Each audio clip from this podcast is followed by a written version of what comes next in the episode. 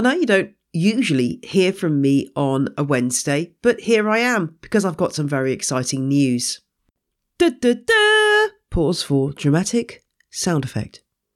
Today sees the launch of a crowdfunding project that I hope you're going to get as excited about as I am. It's for Legends of the Leaf. What's Legends of the Leaf? Well, it's a book about houseplants that I want to write, but I need your help.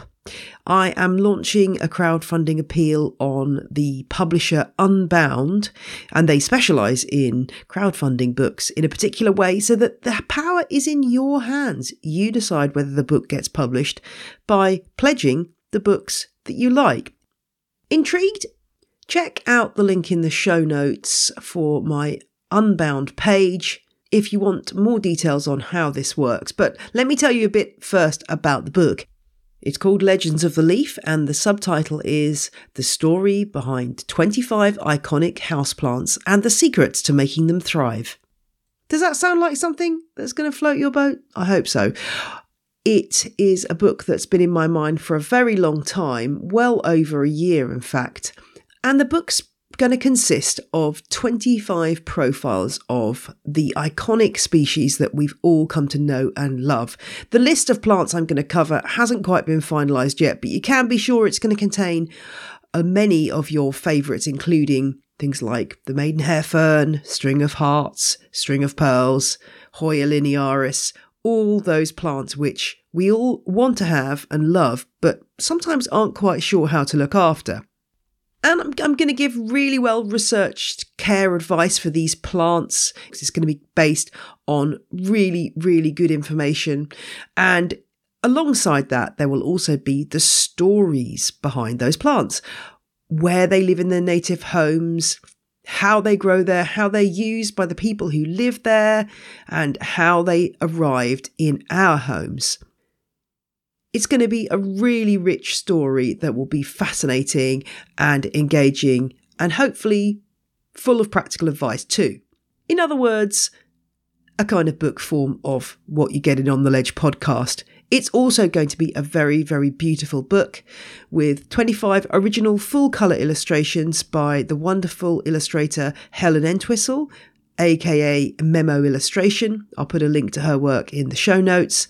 It's going to be 45,000 words long, hardback. It's going to be gorgeous. How do you get your hands on a copy? Well, the book won't be made until I get 100% of my publishing target. So it's really vital that if you want this book to happen that you make a pledge. You can choose between different pledge levels. You can opt for an ebook version, a signed edition. You can get a book club edition which gives you 10 hardback copies. You can get your name in the back of the book. There's loads of different options, and I will be adding new pledge levels as time goes by. So do go and check out the Unbound website for my Legends of the Leaf page. It's unbound.com forward slash books forward slash legends dash of dash the dash leaf. If you can't remember that, just check the show notes and the link will be there. For a lot of us, this might be an unfamiliar model for publishing a book. If you do have any questions, do get in touch. I'll also put a link in the show notes to the Unbound support page for people who want to pledge, which has got loads of really good information and answers most of the questions that you might have. I'll also be planning to do a Facebook Live about uh, the book, and I'll put out the date of that as soon as I can. It'll hopefully be on a Saturday when as many people as possible can make it. But for now, I'm going to leave you with some words I put together as a kind of uh, genesis story for this book. It's on my project synopsis page on Unbound, and you can look at it there. But I thought you might like to hear how this book came about.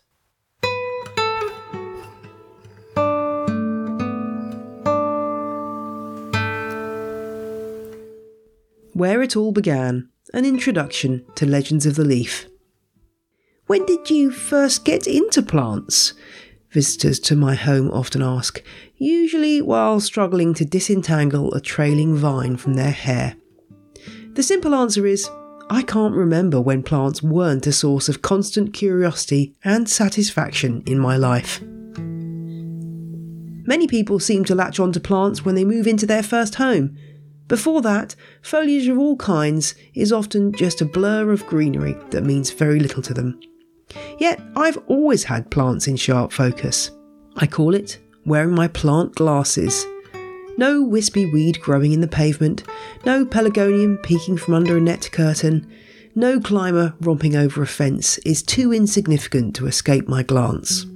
As a small child, I remember sowing parsley seeds in the bed under the kitchen window.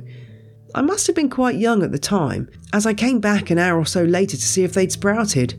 I sucked the sugary nectar from the flowers of the London Pride that grew by our tiny pond, and stroked fat bumblebees as they fumbled around in the ranks of African marigolds in the front garden. But my heart really lay with houseplants. I was born in the 1970s, a period when indoor gardening was undergoing a renaissance. My parents grew prayer plants in a copperfish poacher and brought back ti trees from foreign package holidays, a cylinder of seemingly dead trunk stuck to a card that sprouted into life when stuck in water.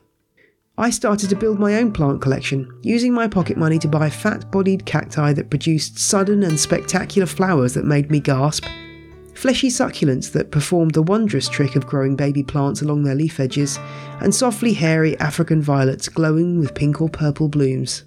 Searching for the roots of my houseplant obsession takes me back to primary school, Next door to my classroom was a grimy conservatory full of towering cacti and a library draped in yellowing spider plants festooned with babies. My friend Ruth and I must have shown some kind of flair for horticulture, or at least a passing interest, as we were let out of maths lessons to water the spider plants back to life. It may have stunted my understanding of arithmetic, but it did set me up for a lifetime of love for gardening. In turn, the spider plants responded to our care by producing many babies at the end of long stalks I later learned to call inflorescences. That and many other houseplant facts I learned from my Bible back then, The Houseplant Expert by Dr. David Hessayon, published in 1980. This is a book that remains a world bestseller to this day. I pored over its pages, circling plants I wanted to add to my collection. I still have that book now, and it doesn't feel like too much of an exaggeration to say holding this book in my hands feels like a portal to take me back into my own childhood. I still frequently search through its dog eared pages in search of a particular plant whose name is eluding me. Forty years on, and houseplants, for many years resigned to the attic of interior design history along with antimacassars and hat stands, are suddenly and spectacularly popular once more. The distinctive leaves of the Swiss cheese plant, the purple shamrock, and the pancake plant are all over Instagram. Snake plants are on sale everywhere from Urban Outfitters to Tesco, and being called a crazy plant lady is a compliment, not a slur. Many other books on houseplants have been published since Dr. Hessayon's The Houseplant Expert, covering every aspect from propagation to styling. And yet, most of them remain silent on the matter of where houseplants actually come from and how they found their way into our homes. Why does this matter? Discovering more about the native homes of the plants we love fills in a rich backstory that links our specimens to history, culture, botany, and horticulture. More than that, it deepens our understanding of their needs.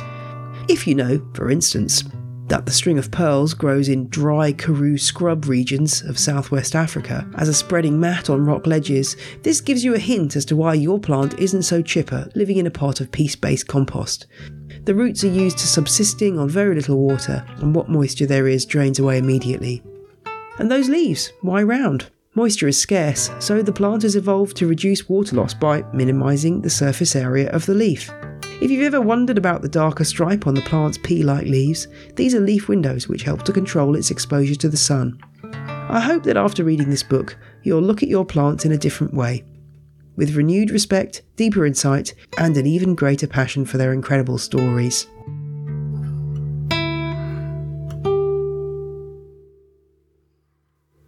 The crowdfunder has been live for less than half a day, and I've already got some fabulous pledges from listeners. So, thank you to all of those of you who've really jumped on this quickly and already pledged their support.